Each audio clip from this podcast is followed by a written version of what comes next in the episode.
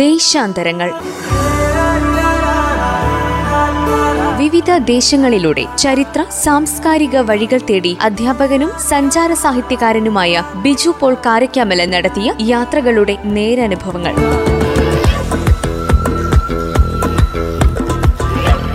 നിർവഹണം പ്രജിഷ രാജേഷ്.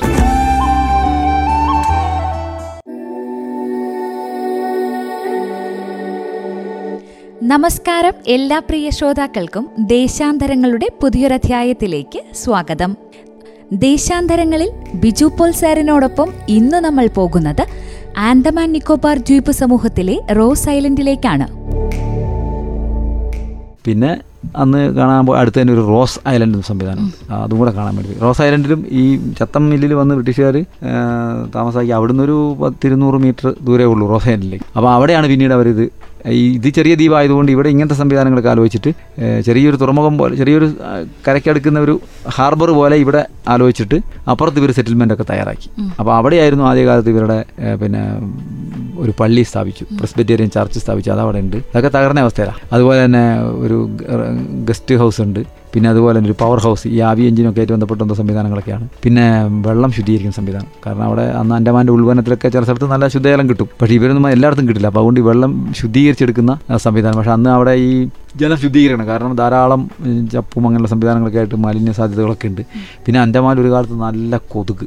കൊതുക് അവിടെ ഒരുപാട് പേരെ ഉണ്ട്. മലേറിയയുടെ ഒരു കേന്ദ്രമായിരുന്നു. ഈ മലമ്പനിയെക്കുറിച്ച് നമുക്കറിയാലോ. മലമ്പനിക്കെതിരെ കാരണമാകുന്ന കൊതുകിനെ കണ്ടെത്തി ക്യൂലെക്സ് കൊതുക് അതിനെ മരുന്നൊക്കെ കണ്ടുപിടിച്ചത് റൊണാൾഡ് റോസ്. ഈ റൊണാൾഡ് റോസ് കുറേ കാലം ഇന്ത്യയിലുണ്ടായിരുന്നു കൽക്കത്തയിലൊക്കെ ഉണ്ടായിരുന്നു. അപ്പോൾ അദ്ദേഹം കുറേ കാലം ഈ അൻഡമാനിൽ വന്നിട്ട് അവിടെ ഈ പഠനമൊക്കെ നടത്തിയിട്ടുണ്ട്. പഠനം നടത്തി അവിടെ നിന്നാണ് അദ്ദേഹം ക്യൂലക്സ് ക്യൂലെക്സ് കൊതുകുകളെ ഈ ഫൈനലായിട്ട് പൂർണമായിട്ടും വേർതിരിക്കാൻ കഴിഞ്ഞത് ആൻഡമാനാന്നാണ് പറയുന്നത്. അപ്പോൾ അത്രമാത്രം കൊതുക് ശല്യമൊക്കെ ഉണ്ടായിരുന്നു. അപ്പോൾ അതുകൊണ്ട് ആ സമയത്ത് അതിനുള്ള സുരക്ഷാ മാർഗങ്ങൾ പിന്നെ ഈ ജലശുദ്ധീകരണ സംവിധാനം അത് ഈ ഇരുമ്പിന്റെ ഒരുപാട് ചെറിയ ചെറിയ ഹോളുകളുള്ള വലിയൊരു അറ പോലെ ഉണ്ടാക്കിയിട്ട് അതിലൂടെ വെള്ളം കടത്തിവിട്ട് അന്നത്തെ രീതിയിൽ അവർ പ്രകൃതിദത്തമായി ശുദ്ധീകരിച്ചെടുക്കുന്ന സംവിധാനമൊക്കെ ആയിരുന്നു. അതുകൊണ്ട് അപ്പം ഈ അതുപോലെ അവരുടെ താമസ സൗകര്യങ്ങളുള്ള സ്ഥലങ്ങൾ ഇതൊക്കെ തകർന്നിട്ട് എല്ലാം ഈ മരങ്ങളുടെ വേര് ഈ ഇഷ്ടികളിലൊക്കെ പിടി ഭിത്തികളിലൊക്കെ പിടിച്ച് ഇഷ്ടിയെ ഉപയോഗിച്ചിട്ടുണ്ട്. അതിലൊക്കെ പിടിച്ചിട്ട് ഇങ്ങനെ ഒരു പ്രേത നഗരി പോയാൽ നമുക്കൊരു ഭീകരമായ അവസ്ഥയാണ് ഈ റോസ് ഐലൻഡിലുള്ളത്. അങ്ങനെ അപ്പോൾ അവിടെ പിന്നീട് അവിടെ ജപ്പാൻകാർ ഈ ആയിരത്തി തൊള്ളായിരത്തി നാൽപ്പത്തിരണ്ടിൽ രണ്ടാം ലോക മഹായുദ്ധകാലത്ത് ജപ്പാൻകാർ അൻഡമാൻ രണ്ടു മൂന്ന് വർഷം കീഴടക്കിയിട്ടുണ്ട്. അവർ ഭരണം നടത്തി. സുഭാഷ് ചന്ദ്രബോസിന് വിട്ടുകൊടുത്തു. അപ്പം അതാലോടെയാണ് സുഭാഷ് ചന്ദ്രബോസ് ഇന്ത്യ കീഴടക്കാൻ വേണ്ടി ജപ്പാന്റെ സഹായത്തോടു കൂടി. അങ്ങനെ സുഭാഷ് ചന്ദ്രബോസ് അൻഡമാനിൽ വന്ന ഒരു കഥയൊക്കെ ഉണ്ട്. അത് പിന്നാലെ പറയാം. അപ്പോൾ അങ്ങനെ ആ ജപ്പാനുകാർ പല സ്ഥലത്തും ജപ്പാനീസ് ബങ്കർ സ്ഥാപിച്ചിട്ടുണ്ട്. ഈ ബങ്കറിനുള്ളിലേക്ക്. അങ്ങനെ ഒരു ബങ്കർ അവിടെ ഉണ്ട്. അപ്പോൾ നമുക്ക് ആ ബങ്കർ ഇറങ്ങി അതിന്റെ അകത്ത് കാണാം. ഇരുമ്പിന്റെ ബങ്കറാണ് അതിന്റെ അകത്ത് ഇറങ്ങിയിരിക്കാം. അപ്പോൾ അന്നത്തെ കാലത്തുള്ള പീരങ്കിയോ ഇതൊന്നും വന്ന് വീണാൽ ഇതിനകത്തിരിക്കുന്നവർക്ക് അപകടം ഉണ്ടാവില്ല. അപ്പോൾ ആ രൂപത്തിലുള്ള ജപ്പാനീസ് ബങ്കർ. പിന്നെ ആ ദ്വീപിലൊരു പ്രത്യേകത വെച്ചാൽ ധാരാളം മാനുകൾ നമ്മൾ പറഞ്ഞല്ലോ. നേരത്തെ അൻഡമാൻ വനങ്ങളിലൊക്കെ ചുരുക്കം ചില സ്ഥലത്താണ് മാനുകളെ കണ്ടത്. ഉള്ളിലുണ്ട്. ഇവിടെ ഈ ദ്വീപ് നിറയെ മാനുകളാണ്. ഇഷ്ടംപോലെ മാനുകൾ പുള്ളിമാൻ പിന്നെ അതുപോലെ തന്നെ മയിലുകൾ ഈ മാനൊന്നും യാതൊരു പേടിയില്ല. നമ്മുടെ തൊട്ടടുത്ത് ഞങ്ങളൊക്കെ മാനിനെ ഇങ്ങനെ തൊടുകയൊക്കെ ചെയ്യും ആ എല്ലാവരും അടുത്തേക്കടെ വരും തൊടും. ആരെങ്കിലും എന്തെങ്കിലും കൊടുത്താൽ ഈ കടലയോ അങ്ങനത്തെ സാധനം കൊടുത്താൽ ഇങ്ങനെ കുറിക്കും. അങ്ങനെ ആ രൂപത്തിൽ ആ ദ്വീപ് നിറയെ മാനുകളാണ്. അവർക്കൊരു പേടിയില്ല. അപ്പോൾ അതെനിക്ക് തോന്നുന്നത് ഈ ജറാവാസ് എന്ന് വന്ന ഒരു ഇതാന്ന് തോന്നുന്നു. അവർ മാനിനെ ഒക്കെ വളരെ ബഹുമാനത്തോട് കാണുന്നതുകൊണ്ടാണ് എന്താണെന്നറിയില്ല വളരെ ഫ്രീ ആണ്. മറ്റെവിടെയും മാൻ നമ്മളെ കണ്ട ഓടി രക്ഷപ്പെടുമല്ലോ അവർ മയിലുകൾ മയിൽ തൊട്ടടുത്ത് കൂടെ ഇങ്ങനെ നടക്കും. പീലിയൊക്കെ വിടർത്തി ആടും. പല സമയത്ത് അവിടെ മയിലിന്റെ നൃത്തം കാണാൻ ആളുകൾ വരുന്നത് കാരണം എപ്പോഴും ഈ കാർമേഘങ്ങളുള്ള സമയത്ത് ആയതുകൊണ്ട് പല സമയത്തും ഈ മയിലുകൾ പീലി വിടർത്തി നിൽക്കാറുണ്ട്. അങ്ങനത്തെ ഒരു കാഴ്ചയാണ് റോസ് ഐലൻഡ്. അപ്പോൾ അതും കണ്ട് വന്നപ്പോഴത്തേക്ക് അന്ന് വൈകുന്നേരം ആകാണ് ഉണ്ടായത്. അഞ്ചാമത്തെ ദിവസം അങ്ങനെ കഴിഞ്ഞു. അടുത്ത ദിവസം ഞങ്ങൾ പോയത് പിന്നെ വേറൊരു ദ്വീപിലേക്കാണ്. അത് ഞാൻ നേരത്തെ സൂചിപ്പിച്ചല്ലോ വണ്ടൂർ പിന്നെ മലപ്പുറം ജില്ലയിലെ ചില സ്ഥലങ്ങളുണ്ട് ആ ഈ വണ്ടൂരേക്കാണ്. വണ്ടൂർ ഒരു ഇരുപത്തഞ്ച് കിലോമീറ്റർ ഉണ്ട് ഈ പോർട്ട് ബ്ലെയർ സിറ്റിയിൽ നിന്ന് അതിന്റെ ഒരു ശരിക്കും വണ്ടൂർ സൗത്ത് വെസ്റ്റാണ് തെക്ക് പടിഞ്ഞാറേ മൂലയിലാണുള്ളത്. അങ്ങനെ വണ്ടൂരിലേക്ക് പോയി. അവിടെ ഒരു വണ്ടൂർ ബേ ബീച്ചൊക്കെ ഉണ്ട്. അങ്ങനെ അവിടേക്ക് ചെന്നു. വണ്ടൂരിലേക്ക് വണ്ടൂർ ഗ്രാമ വഴികളിലൂടെ ചെല്ലുമ്പോൾ അവിടെ അധികം മുസ്ലിംസ് ഈ പറഞ്ഞ കുറച്ച് മുസ്ലിംസ് ഒക്കെ താമസിക്കുന്ന ഏരിയയാണ്. അതിലെ ചെന്നിട്ട് അവിടെ ഒരു പാർക്കൊക്കെ ഉണ്ട്. അവിടെ ചെന്നപ്പോഴാണ് ഞങ്ങൾ ഈ പാർക്കിലേക്ക് ചെന്നപ്പം അത് നന്നായി സംരക്ഷിക്കുന്നുണ്ട് അവിടെ ഈ കടൽ ജീവികളുടെ സ്റ്റഫ് ചെയ്ത ഇതൊക്കെ ഉണ്ട്. അപ്പം അൻഡമാനിലെ ഒരു പ്രധാനപ്പെട്ട ജീവിയാണ് ജലജീവി സീക്കവ് എന്ന് പറയും. സീക്കവ് എന്ന് പറഞ്ഞാൽ കടൽ പശു. കടൽ പശു എന്ന് പറഞ്ഞാൽ നമ്മളിപ്പോൾ ഡോൾഫിനൊക്കെ ഉണ്ടല്ലോ. ഡോൾഫിന്റെ ഒക്കെ ഷേപ്പാണ് പക്ഷെ മുഖം ശരിക്കും ഒരു പശുവിന്റെ മുഖം പോലെയാണ്. ആ. അതിന്റെ ഈ രണ്ട് മൂക്കും ഇങ്ങനെ ഒരു ചെറിയ മീശ പോലെ ആയിട്ട് പശുവിന്റെ ഈ മുഖത്തിന്റെ ഭാഗം പോലെ കാണാവുന്ന സീക്കവ് അപ്പോൾ അത് അത് ആ ജീവി. നിക്കോബാർ ഭാഗത്ത് ഇഷ്ടപ്പെടും ഉണ്ടെന്ന് പറഞ്ഞത് വംശനാശം നേരിടുന്ന ജീവിയാണ്. നിക്കോബാറിന് അതായത് കുറച്ചുകൂടെ തെക്ക് നിക്കോബാർ പ്രദേശങ്ങളിൽ ഈ സീക്കവ് ധാരാളം ഉണ്ട് അപ്പോൾ അതിന്റെ ഒരു സ്റ്റഫ് ചെയ്ത ചിത്രം നമുക്ക് കാണാൻ കഴിയും. അതുപോലെ വലിയ ആമ. ഇപ്പോൾ അത്ര ആമകൾ നിക്കോബാർ ഭാഗത്ത് കുറച്ചെണ്ണം തന്നെ നല്ല ഒരു പത്ത് എഴുപത്തഞ്ച് കിലോ ഒരു കിലോന്റെ അടുത്ത് വരുന്ന ആമയാണ്. അത്രയ്ക്ക് വലിപ്പമുള്ള ആമയുടെ സ്റ്റഫ് ചെയ്ത് അതിന്റെ പുറംപോടി വെച്ചിട്ടുള്ള അതൊക്കെ ആ പാർക്കിൽ കാണാം. പിന്നെ ധാരാളം നിരവധിയായ കടൽ ജീവികളെ കാണാം ഈ പിന്നെ നക്ഷത്ര മത്സ്യങ്ങൾ അതുപോലെ തന്നെ പൂച്ചെണ്ട് പോലത്തെ കടൽ ജീവികൾ ഈ പവിഴപ്പുറ്റിന്റെ ഭാഗമായിട്ടുണ്ടായ അവിടെ അടുത്തിട്ടുള്ള പലതരം ജീവികളുടെ മൃതശരീരങ്ങൾ. ഇതൊക്കെ ഈ പാർക്കിൽ കാഴ്ചക്കാർക്ക് ഒരുക്കി വെച്ചിട്ടുള്ളതാണ്. ഈ പാർക്കിലൂടെ കടന്ന് നമ്മൾ പോയി ചെന്ന് കഴിയുമ്പോൾ ഇത് ഒരു ജോളി ബേ ബീച്ച് എന്നൊരു ബീച്ചുണ്ട്. അതാണ് അൻഡമാനിലെ ഏറ്റവും ഞാൻ നേരത്തെ പറഞ്ഞ ഈ പിന്നെ കടൽ തീരത്തിന്റെ മനോഹാരിത ആ ജലത്തിന്റെ വ്യത്യസ്ത വർണങ്ങളൊക്കെ കാണാൻ ഏറ്റവും മനോഹരം Jolly Bay beach. Jolly Bay ബീച്ചിൽ പക്ഷേ ജനവാസമില്ല. ഉം. ജോളി ബേ ബീച്ചിലേക്ക് പോകുന്നത് കുറച്ച് റിസ്ക് ആണ്. കാരണം അതൊരു ഒരു മണിക്കൂർ ബോട്ട് യാത്ര ഉണ്ട് ഒരു മണിക്കൂർ ബോട്ട് യാത്ര എന്ന് മാത്രമല്ല അത് ഈ സൗത്ത് അൻഡമാന്റെ നിന്ന് ലിറ്റിൽ അൻഡമാനിലേക്കുള്ള കുറച്ച് അകലത്തിലുള്ള ഇതാണ്. അപ്പോൾ വലിയ കടലിൽ ഒരു നടുക്കടലിലേക്ക് പോകുമ്പോൾ പോയിട്ട് വേണം ഇവിടെ എത്താൻ.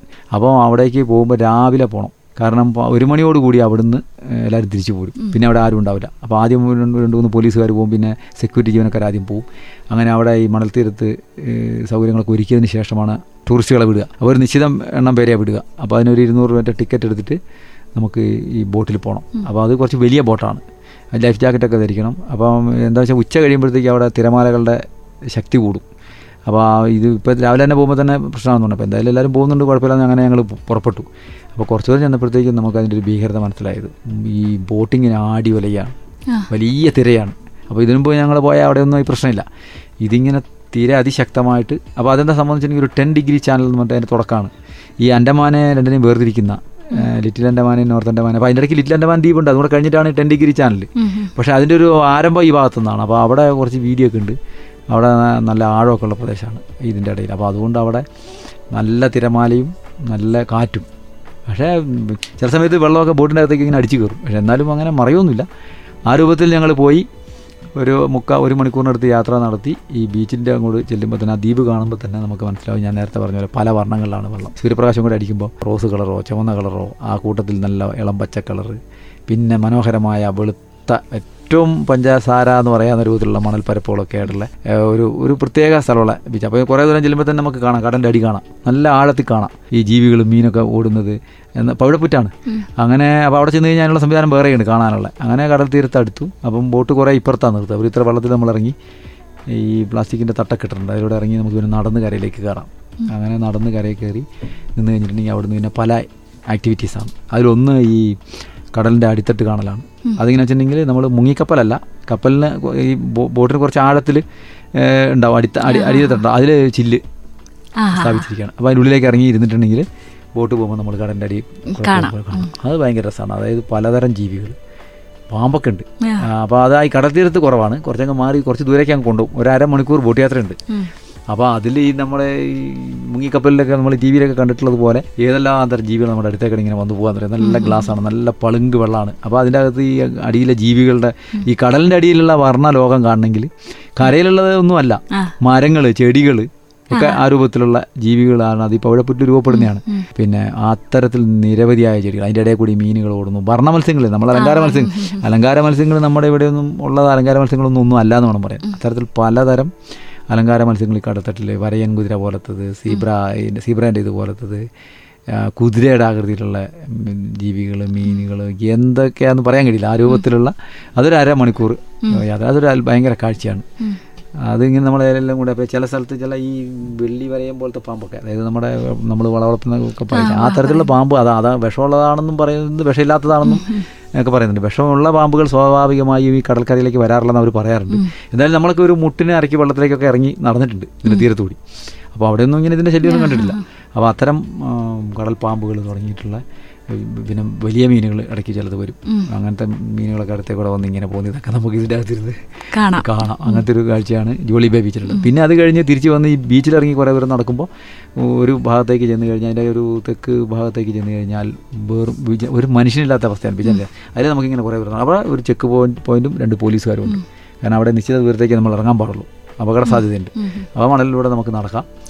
അവിടെ ഈ നല്ല മരത്തണലുകളുണ്ട്. അവിടെ ഇരിക്കാം. അങ്ങനെ ഭക്ഷ പലരും ഭക്ഷണമൊക്കെ കൊണ്ടുവന്നിട്ട് കുടുംബസമേതം കൊണ്ടുവന്ന് അവിടുന്ന് ഭക്ഷണം കഴിക്കുകയും ഒക്കെ ചെയ്യുകയും അങ്ങനെ ഒരു ഉച്ച വരെ ഒരു മണിയാകുമ്പോഴത്തേക്ക് അവിടുന്ന് നമ്മളെ മടക്കും.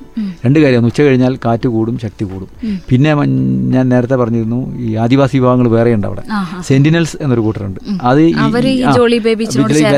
കുറച്ച് ദൂരെയാണ്. ചില സമയങ്ങളിൽ അവർ അതിലെ വരാമെന്ന് പറയുന്നത് ആഹാ. അപ്പോൾ മാറിയാണ്. അപ്പോൾ ഈ സെന്റിനൻസ് ആവാത്ത കാര്യം വിടില്ല. അപ്പോൾ അതുകൊണ്ട് വൈകുന്നേരങ്ങളൊക്കെ ചിലപ്പോൾ അവരതിൽ വരാനുള്ള സാധ്യത ഒക്കെ കാണുന്നുണ്ട്. അപ്പോൾ അതുകൊണ്ട് പിന്നെ ഉച്ചയോടുകൂടി അവിടുത്തെ ആക്ടിവിറ്റീസൊക്കെ അവസാനിപ്പിച്ച് എല്ലാവരും പോരും. ഈ ഈ ഇവർ ആരോടും ഇണങ്ങാത്ത ആളുകളാണ്. അവർ ഈ അടുത്ത ഇടയ്ക്ക് ഒരു മിഷണറി അവരുടെ അടുത്ത് ആസ്ട്രേലിയൻ മിഷണറി പോയിട്ട് കൊല്ലപ്പെടുകയുണ്ടായത്. അപ്പോൾ അവരെ ഇനിയും ഇണക്കിയെടുക്കുക അത്രയ്ക്കും വളരെ പ്രാകൃതമായ പ്രിമിറ്റീവായ ആളുകളാണ്. അവരിപ്പോഴും പൊതുസമൂഹത്തിൽ മറ്റുള്ളവരെ ശത്രുക്കളായി തന്നെയാണ് കാണുന്നത്. അങ്ങനെ അവിടെ നിന്ന് മടങ്ങി വന്ന്. അതും അന്നേരത്തേക്കും ഉച്ച കഴിഞ്ഞ് തിരിച്ച് വന്ന് ഈ വണ്ടൂർ വന്ന് അവിടുന്ന് പിന്നെ മടങ്ങി വന്ന് പോർട്ട് ബ്ലെയറിൽ ഇറങ്ങിയതിന് ശേഷം പിന്നെ പോർട്ട് ബ്ലെയർ സിറ്റിയിൽ ഇങ്ങനെ കുറച്ച് കാഴ്ചകളൊക്കെ. അപ്പോൾ അങ്ങനെ ഞങ്ങൾ പോയത് പിന്നെ സമുദ്രിക എന്ന് പറയും. സമുദ്രിക എന്ന് പറഞ്ഞാൽ പിന്നെ മറൈൻ മ്യൂസിയം. ഈ ഗവൺമെന്റിന്റെ മറൈൻ മ്യൂസിയമാണ്. അതായത് കടലുമായി ബന്ധപ്പെട്ട്. അവിടെ ചെല്ലുമ്പോൾ തന്നെ മുറ്റത്ത് ഒരു വലിയ തിമിംഗലത്തിന്റെ. സ്കെൽറ്റനാണ്.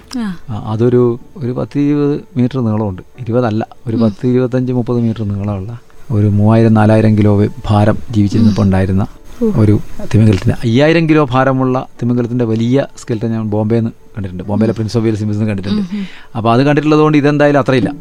ഇതൊരു ഒരു എന്റെ അഭിപ്രായത്തിൽ അതിന്റെ ഒരു പകുതി കൂടുതലുണ്ട്. ഒരു ഒരു മൂവായിരം കിലോ ഭാരം ഉണ്ടായിരുന്ന ഒരു തിമിംഗലാണ്. അതിന്റെ ആ അസ്ഥികൂടം അതേപടി അവിടെ വെച്ചിട്ടുണ്ട്. ബോംബെയിലെ പ്രിൻസ് ഓഫ് വെയിൽസ് മ്യൂസിയത്തിൽ വലിയ മുറിയിൽ വളരെ സുരക്ഷിതമായിട്ട് വെച്ചിട്ടുണ്ട്. ഇവിടെ പിന്നെ മുറിയിലൊന്നുമല്ല. ഇതിന്റെ വരാതെ തന്നെ. വെച്ചിട്ടുള്ളത്. അപ്പോൾ അത് കാണാം. പിന്നെ ഈ ഞാൻ നേരത്തെ പറഞ്ഞ കടൽജീവികളുടെ വ്യത്യസ്ത രൂപം വലിയ ശംഖ് വലിയ ആമയുടെ രൂപം. പിന്നെ ഞാൻ നേരത്തെ പറഞ്ഞ പൂച്ചണ്ട് പോലത്തത് വലിയ തൊപ്പിക്കുട പോലത്തത് അങ്ങനെയുള്ള ജീവികളുടെ മുഴുവൻ ഈ ഫോസിൽ പോലെ ഫോസിൽ എന്ന് പറയാൻ പറ്റില്ല. അതിങ്ങനെ മൃതപ്രായമായി കഴിയുമ്പോൾ അതിങ്ങനെ ഇരുന്നോളും കാലങ്ങളോളം. അതിങ്ങനെ അവിടെ സൂക്ഷിച്ച് വെച്ച കാഴ്ചകൾ ഈ മ്യൂസിയത്തിൽ. പിന്നെ മറൈൻ മ്യൂസിയത്തിൽ അൻഡമാന്റെ നമ്മൾ നേരത്തെ പല ഭാഗങ്ങളെ നമ്മൾ പറഞ്ഞു കഴിഞ്ഞാൽ അൻഡമാന്റെ ഭൂമിശാസ്ത്രം പിന്നെ അൻഡമാന്റെ ഈ പിന്നെ വന വനത്തിന്റെ പ്രത്യേകത അൻഡമാന്റെ മണൽ കടൽ തീരത്തിന്റെ മനോഹാരിത അതിന്റെ പ്രത്യേകത ഈ പൗഴപ്പുറ്റുകളുടെ പിന്നെ കോറൽസ് ധാരാളം കോറൽസ് ഇതൊക്കെ അതിൽപ്പെട്ടതാണ്. കോറൽസ് ഷെൽസ് പലതരം ഷെല്ലുകൾ അവിടെ എടുത്തു വെച്ചിട്ടുണ്ട്. ഇതിന്റെയൊക്കെ വലിയ കാഴ്ചകൾ ഈ സമുദ്രിക എന്നാണ് അതിന്റെ പേര് അത് ആൻഡമാൻ മറൈൻ മ്യൂസിയം എന്നറിയപ്പെടുന്ന അതിൽ നമുക്ക് കാണാൻ വേണ്ടി കഴിയും. പിന്നെ അതിന്റെ അടുത്തുള്ളത് ഒരു ട്രൈബൽ മ്യൂസിയമാണ്. ആ ട്രൈബൽ മ്യൂസിയത്തിലാണ് ഈ ആദിവാസികളുമായി ബന്ധപ്പെട്ട എല്ലാ കാര്യങ്ങളും ഉള്ളത്. അവരുടെ കുടിലുകൾ. അപ്പോൾ അവിടെ നാല് തരം ആദിവാസി വിഭാഗങ്ങളാണ് മെയിനായിട്ട് നാല് അഞ്ച് തരം. ഒന്ന് നമ്മളെ ജാർവാസ് രണ്ട് ഈ നിക്കോബാറീസ് ഷോംബൻ പിന്നെ ഈ സെന്റിനൽസ് പിന്നെ ഒരു ആദിവാസി വിഭാഗമുണ്ട്. എന്റെ പേര് ഞാൻ വിട്ടുപോയി. അങ്ങനെ അഞ്ച് കൂട്ടരാണുള്ളത്. ഇതിൽ ഈ ഷോംബനും പിന്നെ നിക്കോബാറിസും ഫോർവേഡാണ്. അവർ വളർന്നു. അത് ഇവർ രണ്ടുപേരും ശരിക്കും പറഞ്ഞിട്ടുണ്ടെങ്കിൽ മംഗോളിയൻ ടൈപ്പാണ്. അവർ വെളുത്തവരാണ് അവർ വെളുത്ത അവരിപ്പം ഫോർവേഡായി പോയി നമ്മുടെ നാട്ടിലൊക്കെ ആദിവാസി വിഭാഗങ്ങൾ എത്രയോ മാറ്റം വന്നു. ആദിവാസികളല്ല എന്ന് പറയാൻ രൂപത്തിലേക്ക് വളർന്നിട്ടുണ്ടല്ലോ. എന്നതുപോലെ അവരൊക്കെ വളരെ മുന്നോട്ട് വന്നു. അതിൽ ഈ ഷോമ്പൻ നല്ല ഏബിളാണ് അവർ സർക്കാർ സർവീസ് തുടങ്ങിയ എല്ലാ മേഖലകളിലും ഉണ്ട് അവിടെ മറ്റുള്ള ജനവിഭാഗങ്ങളെ പോലെ തന്നെ യാതൊരു വ്യത്യാസമില്ലാത്ത ഇല്ലാത്ത അവസ്ഥയിലേക്ക് എത്തിയിട്ടുണ്ട്. ഈ നിക്കോബാറിസും അത്തരത്തിലാണ്. പക്ഷേ നിക്കോബാർ അവിടെ ഒരു ഞങ്ങൾ ഇതിന് ശേഷം ഒരു എന്റെ മാലിൽ ഒരു പത്രപ്രവർത്തനം കണ്ട് സംസാരിച്ചു. അപ്പോൾ അദ്ദേഹം ഇവരെക്കുറിച്ചൊക്കെ പഠനം നടത്തി അദ്ദേഹം പറഞ്ഞത് ഏറ്റവും മടി കൂടുതലുള്ള വിഭാഗം ഈ നിക്കോബാരിസ് എന്ന് പറഞ്ഞു ഇവർ പലപ്പോഴും കടൽ തീരത്ത് പോയിട്ട് മണിക്കൂറുകളോളം ഈ തിരമാലകളെ നോക്കി നിൽക്കുമ്പോൾ. അത് അവർക്ക് രസമാണ് ആ എല്ലാം മറന്നു. ചില ദിവസമൊക്കെ അവർ ഒരു പണിയെടുക്കാതെ ഇപ്പോൾ കുറച്ച് കുറഞ്ഞ തിരമാല നോക്കി നിൽക്കുന്ന ഒരു സ്വഭാവം അവർക്കുണ്ടെന്ന് പറഞ്ഞ് എല്ലാവരും കൂടെ കൂടിയിട്ട്. അങ്ങനത്തെ ഒരു രീതി അവർക്കുണ്ട്. പിന്നെ ഈ ഇതിൽ പ്രിമിറ്റീവ് ആയി പോയ ആയിട്ടുള്ളവർ ഞാൻ നേരത്തെ പറഞ്ഞ ജർവാസ് ആണ്. ജർവാസ് ആണ് സെന്റിനൽസോ ആണ്. ആൻഡമാൻ നിക്കോബാർ ദ്വീപിൽ നിന്നും കേരളത്തിലേക്കുള്ള മടക്കയാത്രയിലെ വിശേഷങ്ങൾ ഇവിടെ തീരുന്നില്ല. അടുത്തയാഴ്ച ഇതേ സമയം വീണ്ടും എത്താം. നന്ദി നമസ്കാരം.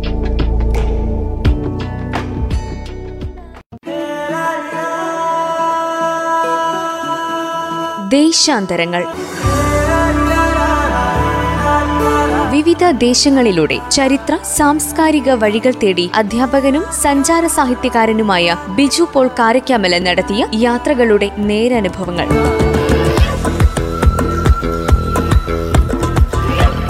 നിർവഹണം പ്രജിഷ രാജേഷ്.